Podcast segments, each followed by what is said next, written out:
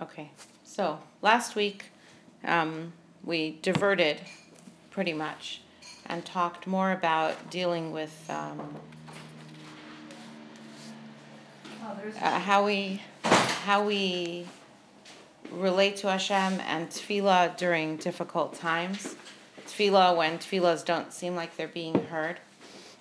So that is appropriate to an introduction to Shmone Esrei, I think very much so, especially in light of Rav Hirsch's definition of the purpose of tefillah, which was, the purpose of tefillah is the elevation of the thinking, feeling, and desiring inner being of man to a state of being worthy of getting near to God and His benevolence. So it's an avoda inside of us that it becomes the purpose of tefillah, not what is answered. That's God's will, and that's what we're seeking to align ourselves with. Good morning. The purpose of tefillah again. Yes, and it's probably online, and it will be, I'm sure, referring back to it often. The purpose of tefillah is the elevation of the thinking, feeling, and desiring inner being of man. Thinking, feeling, and desiring. To a state of being worthy of getting near to God and His benevolence. Here, I'll tear it out and you can read from it. It's not going to... It is worth hearing many times, but it's also worth moving on. So, Okay. So in starting to understand, so there's going to be a lot of these little quotes from Rav Hirsch. Number one, because he is amazing at taking, it's like an encyclopedic knowledge of everything. And then being able to take that and distill it into what the key objectives are. So we're going to hear a lot about that, especially today, in talking about an introduction to Shmone Esrei. It's sort of a little bit belated introduction to Shmone Esrei because we keep having reasons to jump forward or jump back. We talked about some of the halachos in advance because it was Rosh Hashanah and Yom Kippur, but this is officially introduction to Shmone Esrei. So listen to this description, because of course our tefillah keneged, tefillahs keneged tamidim takanum. The tefillah comes in the place and to fulfill the purpose of the korban tamid, right? Or not only the korban tamid, actually, we have tefillahs for all the different korbanos.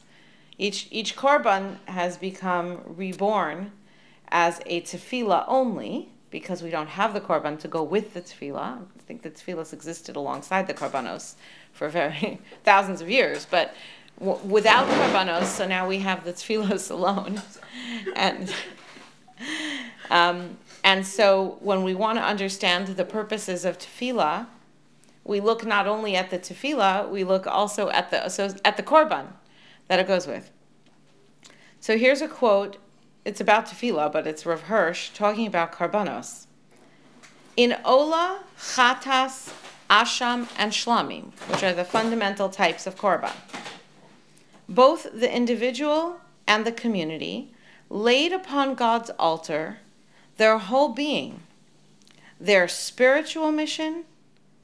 That's the Ola. I'm just pointing out, because he doesn't always break it down again, what he just said. He just said the Ola, the Chatas, the Asham, and the Shlamim. We lay upon God's altar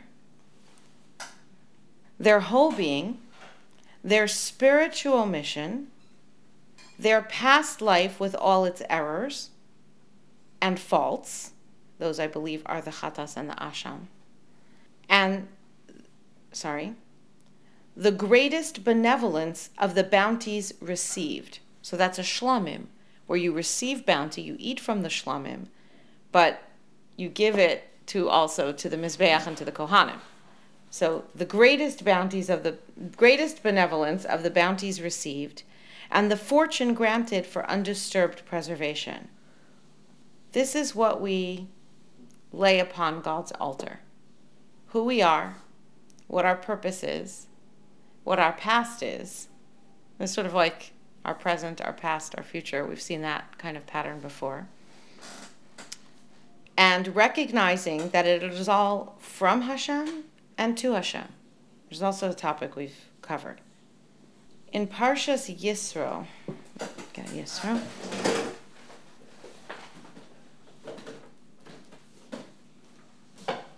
Chaf Pasuk Aleph.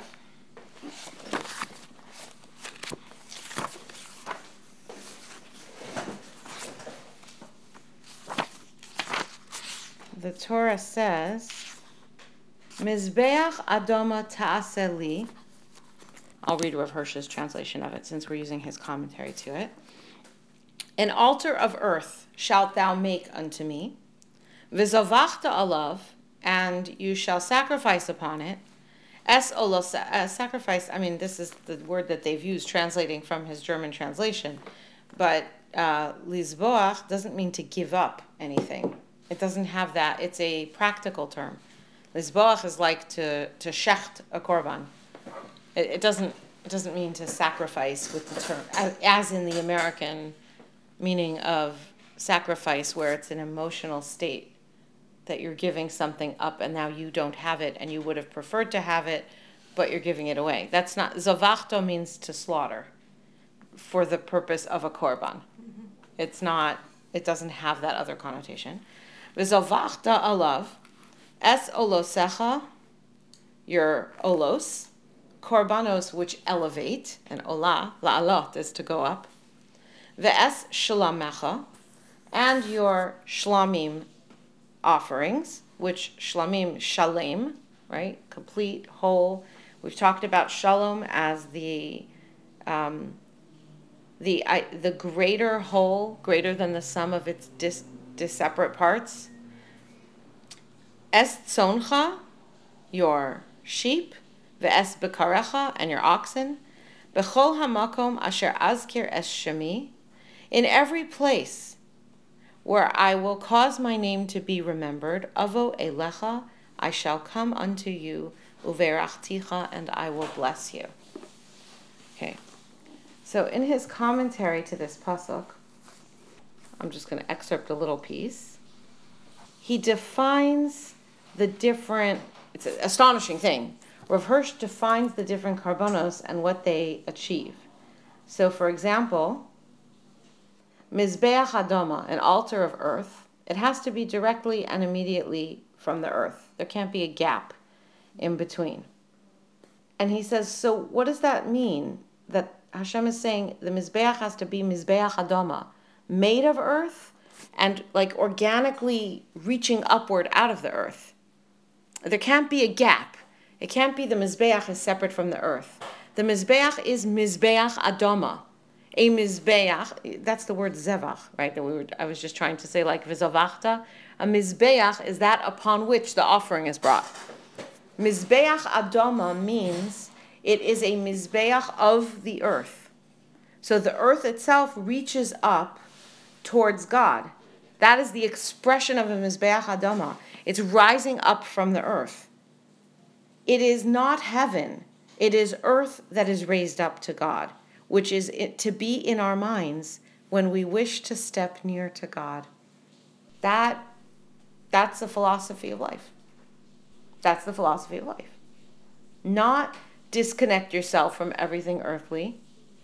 You draw close to God when you are alive in this world by reaching up and raising up from the earth toward the heaven, not from the heaven down toward the earth. That's astonishing. I mean, it's only not astonishing maybe because we've heard Rav Hirsch before. This permeates throughout all of his commentary. He says, on this Mizbeach Adama, meaning on this platform, which is the earth, rising up and us raising it up, we dedicate in Olos our active life, action, doing, making, constructing, progressing, because ole means to go up. So that's striving upward.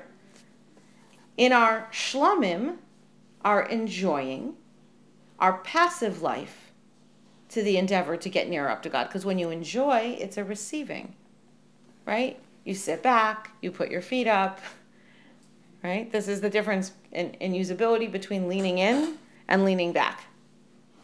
So both of these are going to be an endeavor to get nearer to God. Whether we feel our position in life to be a modest one, son, or in the consciousness of the most free independence, like Bakar. And Rav Hirsch has a whole approach throughout Torah where the different descriptions of different animals are describing it's not even strange once you realize that's what he's doing, are describing the key characteristics of those animals. So a par has a certain characteristic. It's steady and working, and happiest, steadily working. And there are donkeys, and they have a different kind of characteristic. And there are sheep, and they have a different kind of characteristic. And each of these, that is what is, when a korban is supposed to be from a certain animal, that is because it is that characteristic that is important to that korban. That's the state of mind within ourselves that we need to be working with. Okay, so in this case, he's saying white zone and bakar. He's saying the contrast here is between the modest and the fiercely independent. Wherever I will azkir es shmi, I will mention my name. I will cause my name to be recognized. In other words, where I wish to announce my special presence so that people will say, Hashem Shama, God is there. There you will not have to look for me in images. You will recognize me in the blessing I will dispense to you. And he brings how in many, many cases this is the meaning of God's name being mentioned or recognized, is where God is recognized in our life through the bracha that he provides. Okay.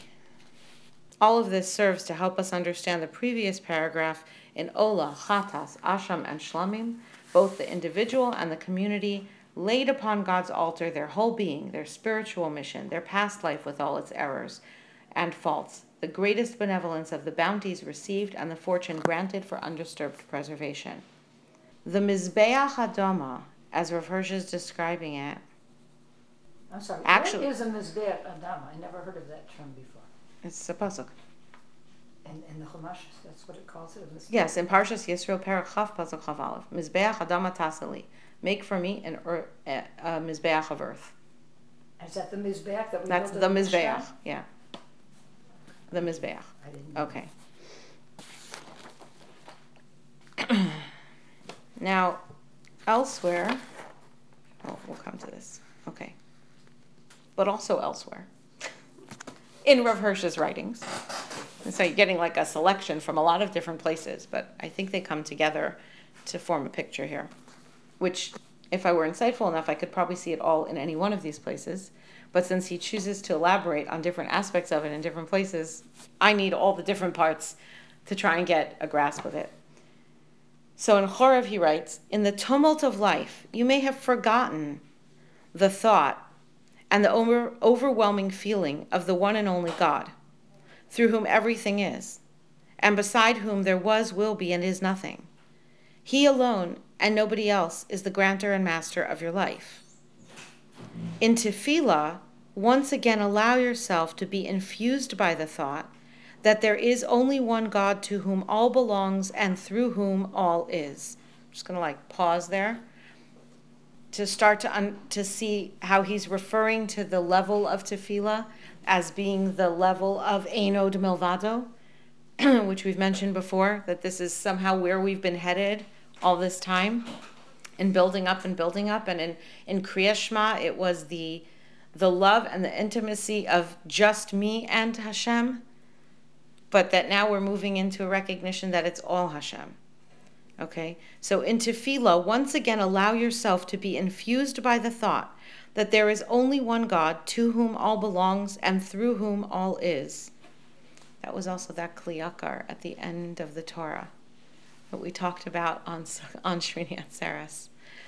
Everything around you is a house of God, a choir of divine servants who altogether serve the one and only God.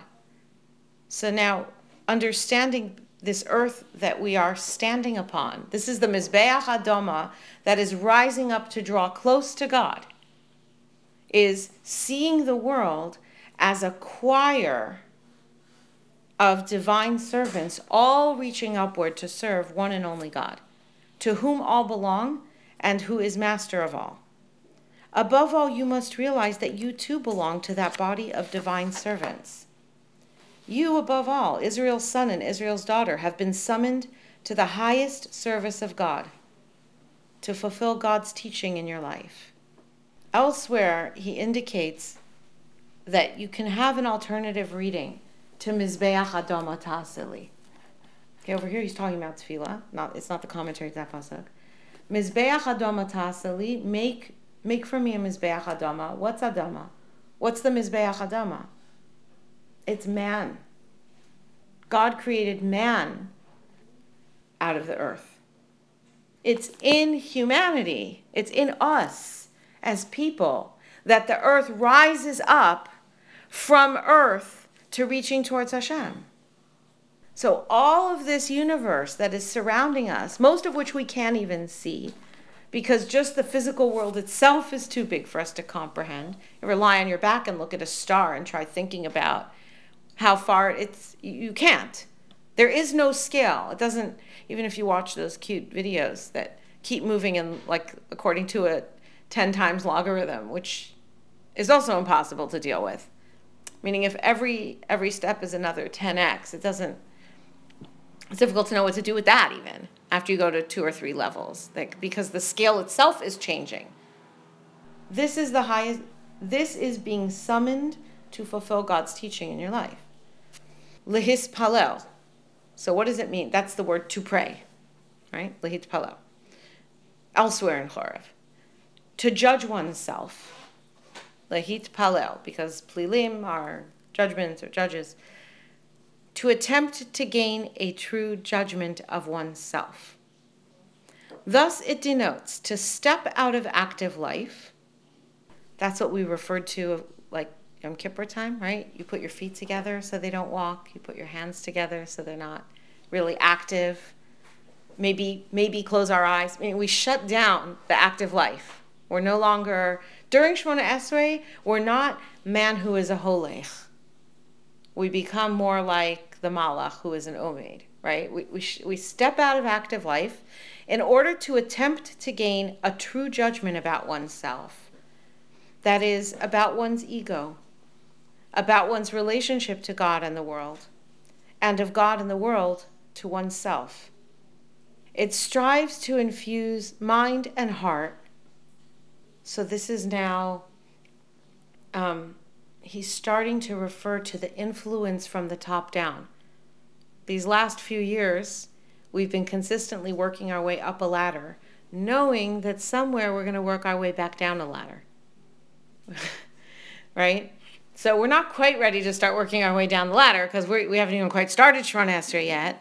But nonetheless, the peak is in sight, and so we're going to start to see the indicators of how what happens here comes back with us. So far, we've built up from the body to the emotion, to the heart, and to the mind. And each time to carry each part of it with us upward so that we're bringing, as he said, the elevation of the thinking, feeling, and desiring being into our Shmone Esrei. But over here, he's also telling us that Tefillah strives to infuse mind and heart with the power of such judgment, that what happens in Shmone Esrei is going to affect back down the mind and the heart, as will direct both the mind and the heart anew, to active life. That's the asiya, that's the doing, that's the physical. Purified, sublimated, strengthened. This is all incredible. These are like, you couldn't do this, I think, without a few years of other, I don't remember exactly what I was saying. I was just going to stick it in. Okay, I got another one for you. In life itself, I hope you find them helpful. I mean, to me, they just, each one, they're saying the same, and they're also building together and creating an entire different view of something that maybe I don't understand exactly what's at the core, but by having different slices of view from different angles, I can start to get a concept of what it means to me, at least. In life itself, you do not gather strength for living, nor in the practice of truth, righteousness, and love. Do you absorb the recognition and the feeling for truth, righteousness, and love? Meaning, it's not in the action itself that you get the strength for the action. It's not by doing mitzvahs that you necessarily have the strength for the mitzvahs. It's not by practicing truth, righteousness, and love that you get the feeling for the truth, righteousness, and love. You might, I don't know, he seems to say you're not. Accordingly, I believe what he's saying here is that when you're doing mitzvahs, and we've all had this experience, you can be doing the right things and knowing they're the right things, and you can find that they're draining you, and they're sucking the life out of you. And you may love them, and you may want to do them, and you may still feel that they're draining you of energy. Where do you get the energy coming back in, right? On Shabbos, you have, let's say, half an hour after Shabbos starts. So you've got your water boiler. Okay, this is the way the American tanks work. It's different from the Israeli ones. So you have a water boiler, and it's full of hot water that has been heated before Shabbos, right? It didn't start getting heated now. Everyone finished their showers already. It's just sitting there, and it's hot. Why can't you just open the faucet and let some of it out to wash your hands? So that wouldn't really be a problem, except for what's going to happen. When you pull out the water on this end, it's going to draw fresh water in from the intake pipe into the boiler, which is going to be cooked. That cold water is going to be cooked by all the hot water in the tank, even before that tank turns on and the heating element turns on, which will be a new problem, right? So where's your intake valve? Where's your intake pipe? When you're putting out and doing, from where are you drawing the new flow of water? If you don't, you're a bore, you're a pit, you're a reservoir. So you can draw out, and you can draw out, and you can draw out, and then one day you look in, and it's empty. Or you could be a be'er. We've talked about this. A be'er is a well. You draw out water from a well, and that causes more water to be drawn into the well, right? Unless there's a severe problem in the surrounding area. There's nothing coming into it, right? But in general, generally speaking, a well doesn't overflow, right? That's called a ma'ayan. That's not a be'er. A well doesn't overflow.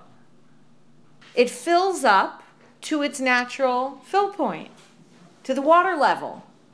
And when you pull out, the pulling out itself causes fresh water to come into the well. So thinking about that, and then reading this paragraph, in life itself you do not gather strength for living, nor in the practice of truth, righteousness, and love do you absorb the recognition and the feeling for truth, righteousness, and love. Accordingly, you should at times tear yourself loose from this existence and strive to renew your strength in life and regain your right and your will for truth, righteousness, and love, as well as the power and courage for victorious battle. You need to tap in to where the strength will come from in order to keep it going. That's not a weakness in your actions. That's the nature of them. You're putting out, okay, so, yeah. I think with all of these pieces together, this is what I was able to learn so far from Rav Hirsch. I hope, you know, that we'll be blessed with many years of learning more, even about just those little paragraphs that I selected out, because it's very dense, and there's so much more that he's hinting to there that I don't know about yet, so I can't even pick up the clues. But if we take that as our fundamental structure, our fundamental concept, which is the goal is to recruit all of the levels of ourself and recruit that to the recognition that it is all part of all the levels of the world. It all becomes one. Me and all the levels of myself, me and all the creation in the world, me and all the events of the world, me, all the emotional state. All of this is part of a divine chorus for Hashem, to whom all, that includes me and all those states and all those parts of me, belong, and to whom all reach upward to serve. That is making myself the Mizbeach Adoma. This is Mizbeach Adama Ta'aseli. Make yourself a Mizbeach Adama for me. That is the rereading of that, and that's a legitimate rereading of that statement. It's not the pshat, but it's an important outcome of it. Make yourself, you be the Mizbeach Adoma, that every part of you then is now laid on the altar, right? That was one of the early quotes, right? The individual and the community laid upon God's altar their whole being, their spiritual mission, their past life, their actions. That's what this is what it's all about.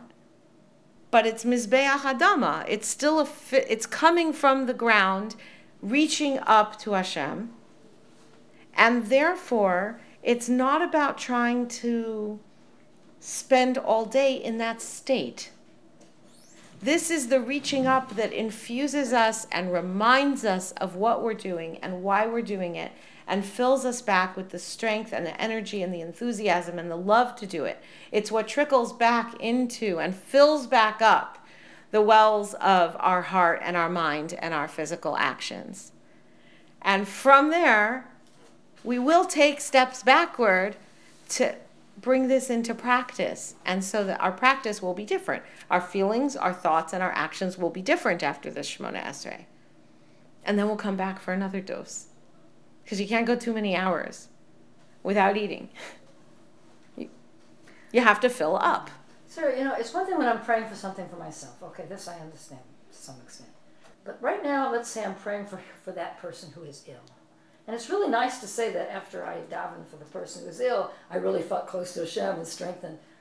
Well, what does that do for that person? It doesn't do anything. Maybe it does, maybe it doesn't. Why doesn't it do anything for them? Because I've strengthened me, but I haven't strengthened them. If I go to a doctor and the doctor has taken continuing education units, it benefits me. Right. He's a stronger doctor.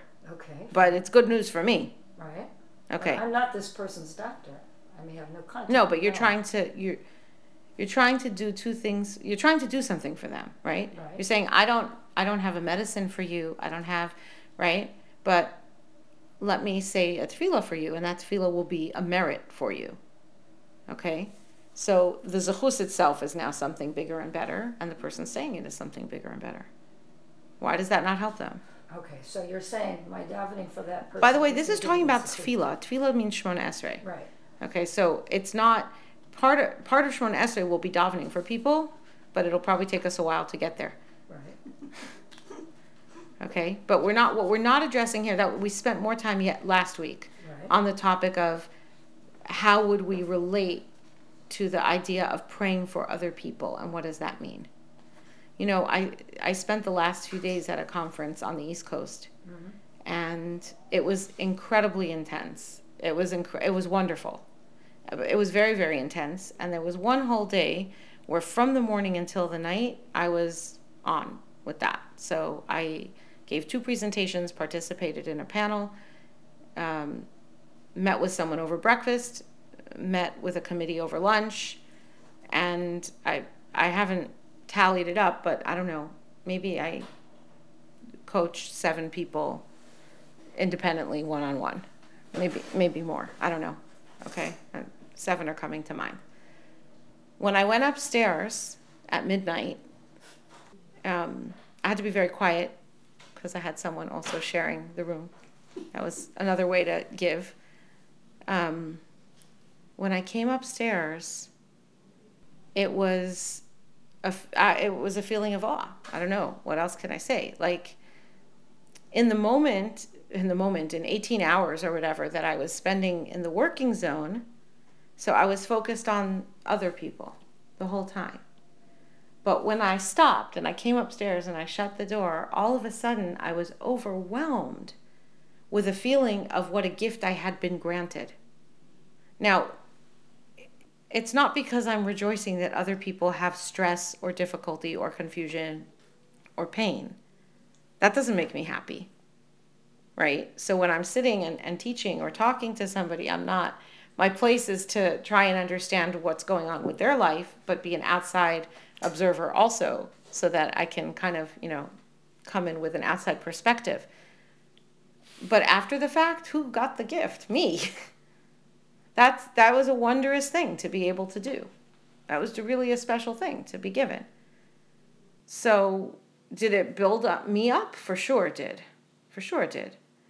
But sometimes what builds up and what helps is not about the power of the medication and tweaking the dose. Sometimes it's all really unified. It's all one thing. The giving is the getting. The getting is the giving. Ultimately, when it comes down to it, in Shmone Esrei, what we're talking about is ratzon, is will. Mm-hmm. And what is my ratzon and what is Hashem's ratzon? And to what extent are they the same? So when I recruit my feelings and I recruit my physical life and I recruit my thinking and I bring them into my Shemona Esrei, then the way that looks is, in refaenu, it looks like adding Yehi Ratzon right in the middle of my refaenu before I say the bracha. That's my will that I'm now bringing in and saying, I hope it will be Yehi Ratzon, milfonecha, I hope it will be your will. But basically in Shemona Esrei, all those things that I'm davening for, which are the things I really do want, peace and tranquility and salvation and refuah and wisdom and forgiveness, those are all the expressions of Hashem's will that's coming out of my mouth. That's what I'm focused on. That's what I'm doing. The fact that it's also going to come back down into my heart and my mind and my spirit and my actions, and it's going to help other people, and maybe the zechus of what I'm doing will be a help to them. Maybe the tefillah itself will be, I don't know. It's not going to not, of course it's going to help them. Is it going to have the reaction, the effect that I would design? No, maybe, I don't know. That's possibly a good thing. Could be a very good thing if not every prayer that I ask for gets answered exactly the way I ask it. So it's not going to bother me. That's why when we're defining tefillah, it's so important to understand what the real objective is. Because if the real objective of tefillah is to successfully receive that which I ask for, then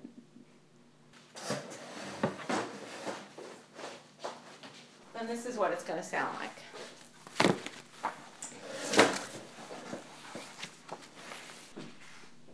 It's going to sound like this. Bless me. Beginning with the savage, kneeling in front of his idol, ending with the savant, attempting to impart religion to the enlightened. Religion is a product of a feeling of dependence, the sense of utter helplessness, the intuition of existence of a higher being, saying, bless me. I want to receive blessing. Those who say bless me, can they ever find the fulfillment of their prayer?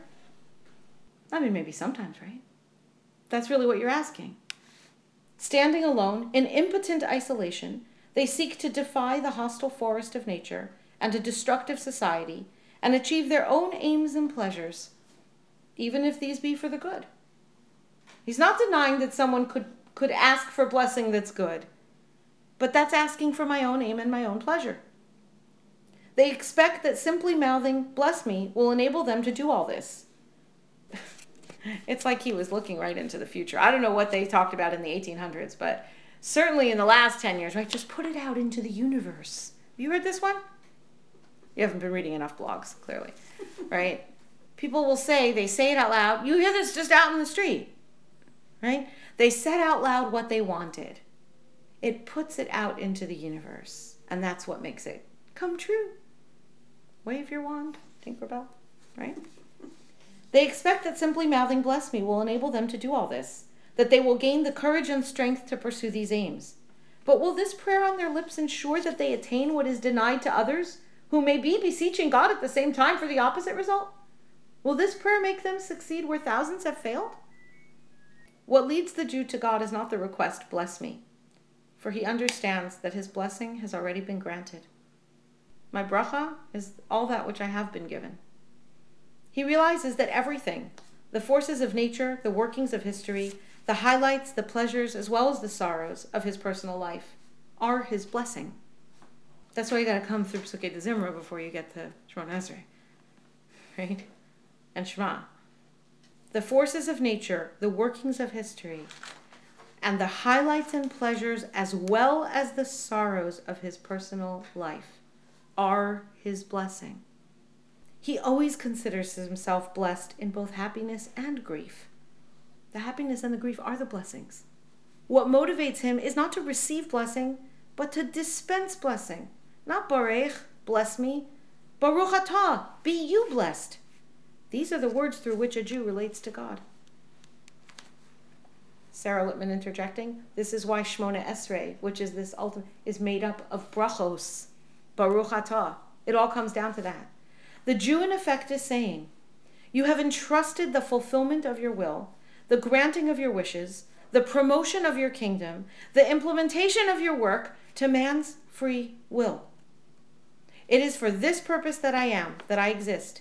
For this purpose you have created me a man and a Jew, a human and a Jew. For this purpose you have granted me, as a man, the energy to act, and you have revealed to me, as a Jew, what you wish to see carried out by us on earth. Being human is having the energy and the capacity. Being Jewish is having the knowledge and the relationship to hear what it is Hashem does want to have done. Every event in nature and history that you are letting me experience, whether grievous or delightful, all that you allow me and whatever you deny me, it is all there to remind me of my mission, to revive the strength and resolve within me to fulfill it. My God, it is my wish to discharge my duty. Be blessed in all that you give me and in all that you withhold from me. And the great power, serenity, and joy with which this idea to bless Hashem infuses the heart of every Jew is beyond compare, impossible to describe. That is the truth. I'll send you a copy. It's a lot of... I'm still rereading. I mean, as you can see, I can find it quickly. I saw that. Some parts I know by heart, but not the whole thing. And even then, I'll only begin to absorb it really properly. But it's true. Okay. I want to take a new piece from Rabbi Leichter. I don't think we've done this. We've talked about an approach, some other pieces from Rabbi Leichter on the approach to tefillah, understanding, starting with a foundation that Hashem is interested in us and what happens to us. We are also interested in us and what happens to us. We're also interested in Hashem and His will. So we have this shared interest and hopefully purpose, and that gives us something to talk about. Chazal characterized prayer as being among things that stand at the height of the world. That's Gemara in Brachos Vav. Rumo shel olam, the rumo shel olam. It's at the peak of the world, which when you have your handy-dandy four-level chart, you see it right up there. Prayer requires us to relate to our requests in a way which is elevated from our material existence. This doesn't mean that we should become detached from our material existence. I'll just remind you of Rav Hirsch's Mizbeach Adoma. It can't be detached from the ground. It needs to arise from the ground. It is the ground. On the contrary, in Jewish prayer, we remain firmly rooted in our material existence and the expression of our physical needs. Rather, the point is that when we pray, we should connect our simple lives to a much bigger reality. Judy, I think this fills in what we were bringing from Rav Hirsch. The starting point is what we are feeling from our own lives, perhaps something we need, perhaps something we're grateful for. But then expanding from that out to a broader view of the whole world. Other people need too, right? We say all of our prayers in Shemona Esrei in the plural. We don't say send me wisdom and understanding. Send us wisdom and understanding. Okay, it's bigger than that. In fact, it's so much bigger. Rav Berkowitz says, and I also heard Rabbi Reisman say it, oh dear, now I can't remember. It might have been the Skvera Rebbe, that these are not talking about only us and only Klal Yisrael. These plural tense, with very little exception in Shmona Esrei, is referring to all people. Very, very little exception to that. And the same is true when you're davening for somebody else. Okay, we're really talking about Shmona Esrei, which is not about davening for somebody, although within Shmona Esrei you might do that. But when davening for somebody else, the goal is to go in and be able to feel that person's suffering.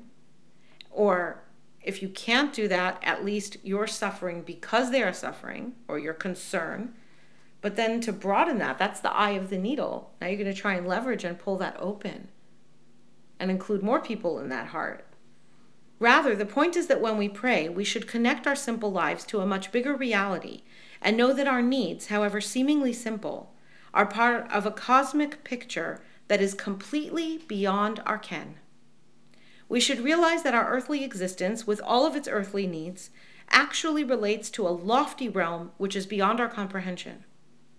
We tend to think that what we request is one thing, and that what Hashem has in mind is something different from what we want. However, the truth is that Hashem is interested in the same things we're interested in, but for much deeper reasons. Okay, you see how this is building on what we brought from him before about sharing an interest, and he trusting in the fact and taking reassurance in the fact and working on the basis that Hashem is interested in me and what happens to me and what I care about and how I feel. But also we need to realize that it's for much deeper reasons than anything we can comprehend, because he is able to feel with us much more than we're able. You know, we can empathize sometimes. Sometimes we can deeply empathize. Mm-hmm. God is much better at that than we are. And his understanding of us and our needs and our feelings and of the entire world and how it affects everything is much greater than our understanding. For example, when we pray for our livelihood, Hashem is definitely interested in us having enough sustenance. But there are many more realms included in us receiving the livelihood which we requested. How will this fulfillment of the request affect us? And what will we do with it?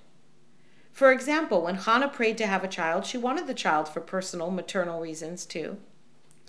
But when she envisioned having the child, if you look at her prayer, because the tefillah, right, is the expression of that, starting with our physical, staying attached to the physical, but broadening it.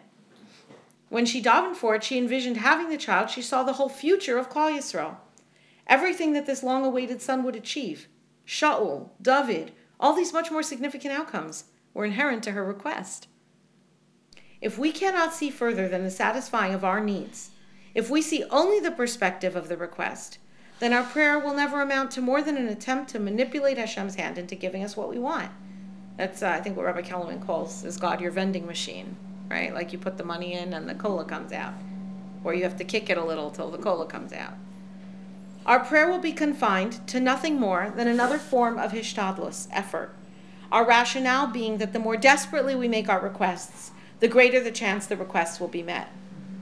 However, if we can elevate ourselves to look beyond our narrow perspective, we'll be able to see that included in prayer is the definitive knowledge that Hashem is concerned about our good. Furthermore, if we relate to prayer merely as a means for the fulfillment of our requests, this itself causes distraction. It hinders our ability to concentrate on prayer. This part I think we read, right? Because in the moment of davening, it will be difficult to turn away from thoughts of hishtadlus and what else we need to do. Our preoccupation with resolving our problems and satisfying our needs will prompt us to think about more options and solutions available to us, and then we become a sad irony, because at precisely the moment we're trying to connect to Hashem, we are distancing ourselves from Him. Mm-hmm. If we pray in the manner suggested above, there's no room for distractions, because there is certainty that Hashem takes personal interest in us and will do what is good for us in ways that are recognizable or sometimes in ways that are concealed. So as we begin to pray, we can calmly let go of our considerations of what we think needs to be done, because we understand that our requests are Hashem's business and not merely our own. We can be peaceful in the knowledge that we can leave matters to Him. He will take care of everything. Often we exert so much effort in pursuing our needs, all the while maintaining that we are and should be doing our best and shouldering the burden on our own. But ultimately, Hashem's the one who sustains all living creatures and carries all their burdens. As the verse states, I created you and I shall bear you. We need only to unload our burden and let Hashem take care of things. In truth, genuine prayer also encompasses the standpoint of Hashem, whose desire is to do what is best for us. Our personal lives encompass both our standpoint and that of Hashem. And this ultimately explains that incredible way that Shmone Esrei is written, so that our own words and our own prayers are an expression of God's will at the same time, in the same words. Our challenge is not only to express our perspective, but also to relate to his perspective. When we pray, we encounter Hashem face to face, so to speak, an encounter founded on a shared concern for our good. If what we consider to be good is not really good for us, and ultimately Hashem is the one who knows best, our requests may not be fulfilled. But our task is to recognize that Hashem wants only our good. The ratzon is only our good. Therefore, the reality is only our good. If I knew what Hashem knew, kiviyachol, I would be choosing whatever the reality is. That is quite comparable to Rav Hirsch's, I already have the blessing. It's not that I'm looking for blessing. I understand that what you have given me is the blessing. Our task is to recognize that Hashem wants only our good, and therefore any outcome of our prayer is included in our prayer. Because we are including Hashem's view in our prayer, it is certain that what we're praying for is in our best interest, because Hashem wants what is best for us, and he will ensure that it happens. This way of praying requires us to develop a broader picture, a more cosmic view, one that is not only preoccupied with having our needs met. I'm going to read another piece from Rav Hirsch here. This is from his commentary on, well, it's Parshas Shalach, but it's in Shema. It is quite a different matter if God and his Torah form the fundamental basis of all our acts, the starting point of all our considerations, thoughts, and judgments. So this becomes the trickle down, right? If we look on our whole being with heart and eye in the service of a higher one, subordinate the wishes and dislikes of our hearts to his wishes and dislikes. I'm not sure the word subordinate is the ideal translation word there. Sublimate might be closer, meaning they're melding together. It's not that one is disappearing. It's that they become indistinguishable. Then we feel at one with God, and we no longer feel that power and greatness lie in satisfying our senses or dictates of our minds, but in the exertion of our moral will, which will we have absorbed into the will of God. And with God, we feel our own strength and power over our own world, while without him, the most gigantic force in our world shrinks to pygmy-like nothingness. And just as our wishes and dislikes, so also are our fears and hopes, completely transformed when in place of being in the service of our hearts and eyes, we enter the service of God. I think that ultimately, these two teachers, right, Rav Hirsch and Rav Leichter, who I think is basing on the Nefesh HaChaim, are I was going to say the appropriate introduction to Shmone. That is Shmone Esrei, and that is the whole of Shmone Esrei. And in Eretz Hashem, we will start to then break it down into the separate pieces, but that is the whole. That is the whole. I want to conclude with one more passage. This is a different commentary of Rav Hirsch on the Haftarah of Parshas Noach. It's also the Parshas Kisisa, which is when I saw it. And we talked about it a little bit on Shabbos then. The Pasuk says, V'chol banayich limudei Hashem v'rav shlom bonayich. All of your children will be students of Hashem, are educated in God, and much peace to your children. But for the fulfillment of duty, the mere goodwill, in itself blind, is not sufficient. To the will, knowledge must come, the knowledge of what is right, of good and evil. But the ideas of man as to good and evil change according to times and nations. I mean, certainly within our own lives, you see how quickly the idea of what's called good and what's called evil, what's called, appropriate behavior, or what's called tolerance versus, everything changes so quickly. And that is, according to times and nations, there is only one everlasting source of the knowledge of good and evil, and that is God, and what he has revealed to us in his Torah. Only when all of us, and that depends solely on our own free decision, are limudei Hashem, pupils of God, go to God's school. Our whole nation becomes God's pupils. Only then, but then, immediately and forever, is our salvation and happiness ensured. So this being Hashem's pupil, which means seeking to. Do you have enough room to get through? I moved the table over earlier and didn't realize. Becoming a student of Hashem, meaning seeking to learn to understand from Hashem and His Torah what is good, what is right, what is wrong, what is evil, what we should do, what we shouldn't, what is ratzon. Mm-hmm. That is the bridge to eternity, right? Only then, but then immediately and forever, is our salvation and happiness ensured. And this is where we reach this state of atzilus, nearness. We become adjacent and touching to eternity and oneness and perfection and salvation. And his very appropriate description of all that we describe, the world we describe in Shmone Esrei. You don't think of it as that. We think of it as requests. But if you think of Shmone Esrei as describing the eternal ratzon for the world, that is a world of redemption. That is the description of ratzon Hashem and our bakashos in Shmone Esrei. So we'll stop here for today. And we'll continue. You can hang out here. I think I have a ways to go to understand a lot of this. I think we all do. This is an avoda. We're working on it at least once a day as women, right? Maybe 3 times a day. Yom Kippur 5 times a day. Right. And then we're still working on it in our actions and in our thoughts and in our deeds and in our of course. Well, I thought I was making progress, but now I'm hearing what you're saying. I'm thinking, well, I'm still asking for requests for people who are sick, for people. We are meant to ask. We're meant to ask.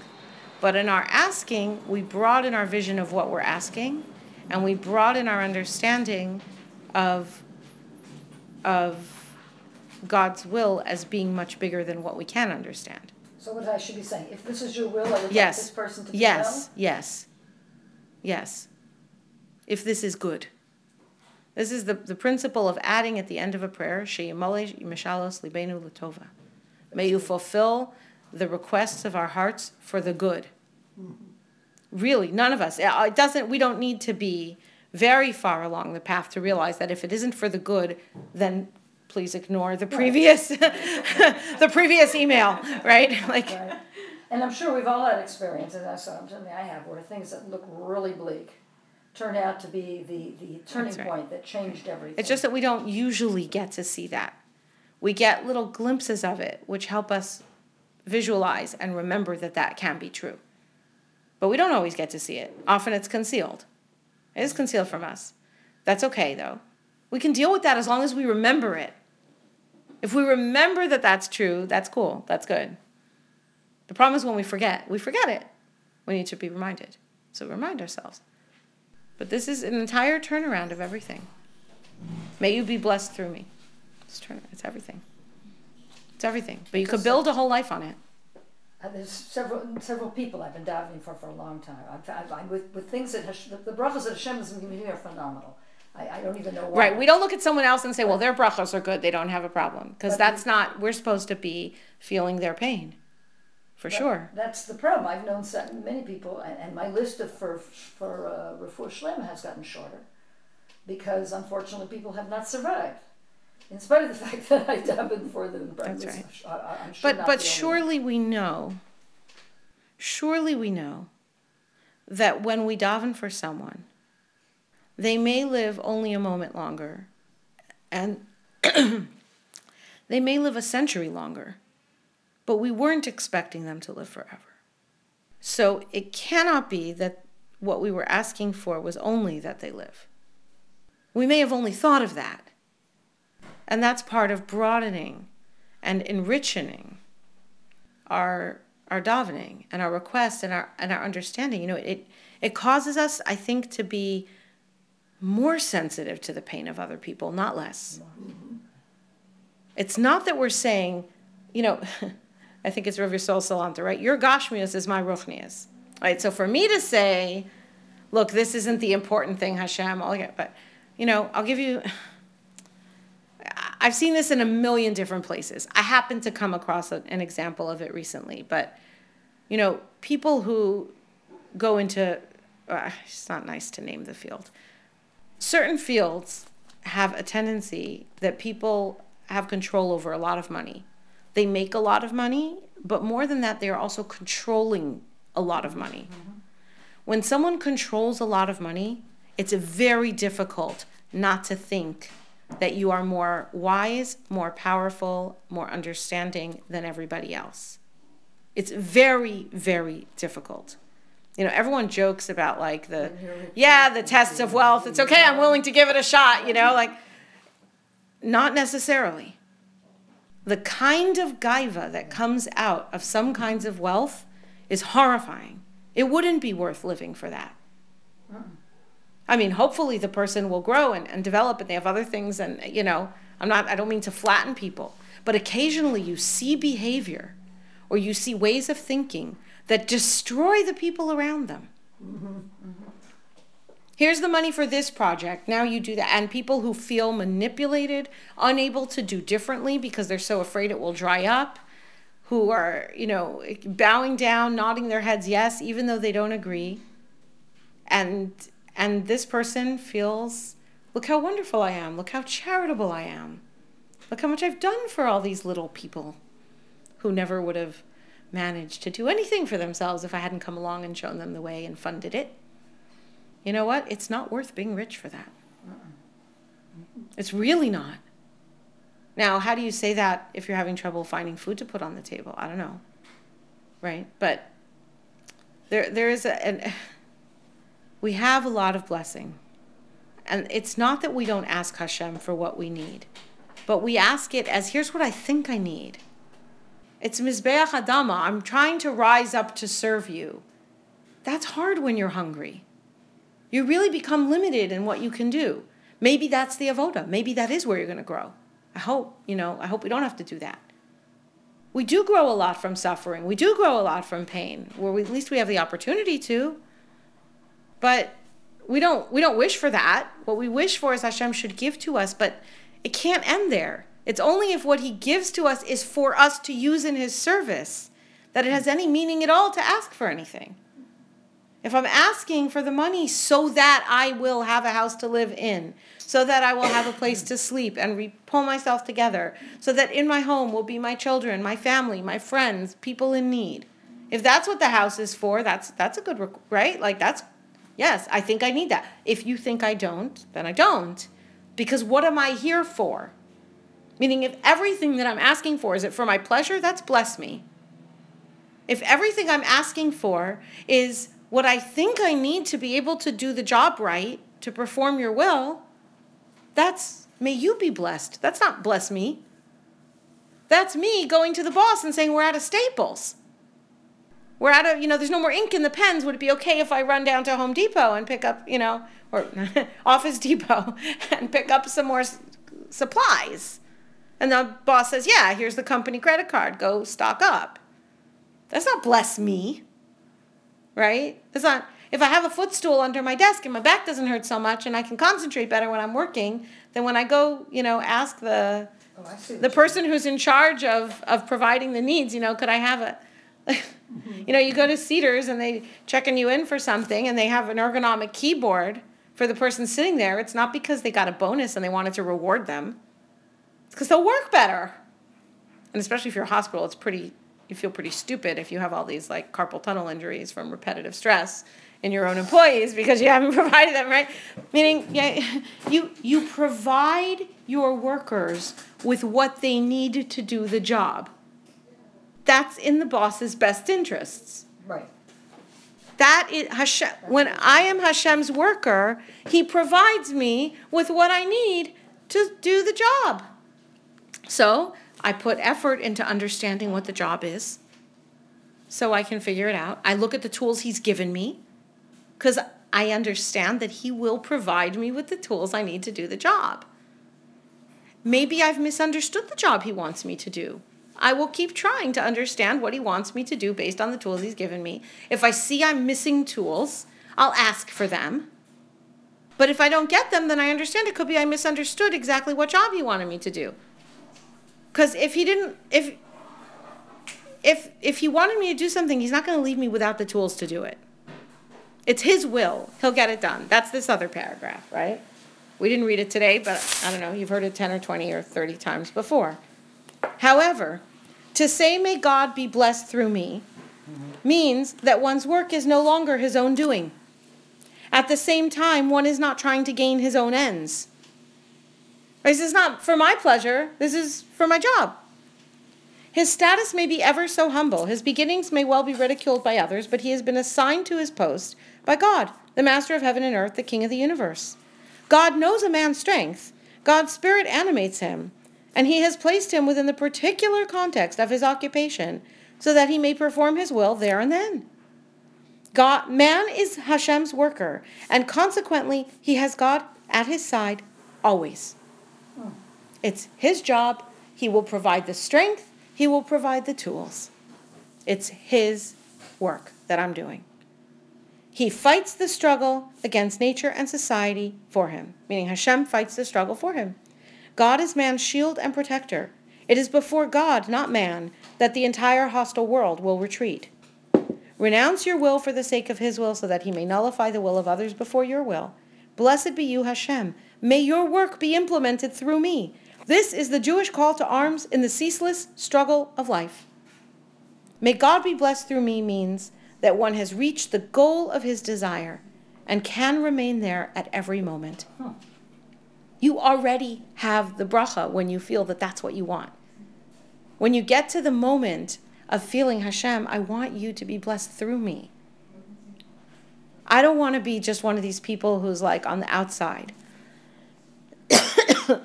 I want a job in your corporation. I want to be part of this. Yeah. Trust me with some of it. I'll do my best to do a good job. Then when you get the job, you already got the bracha.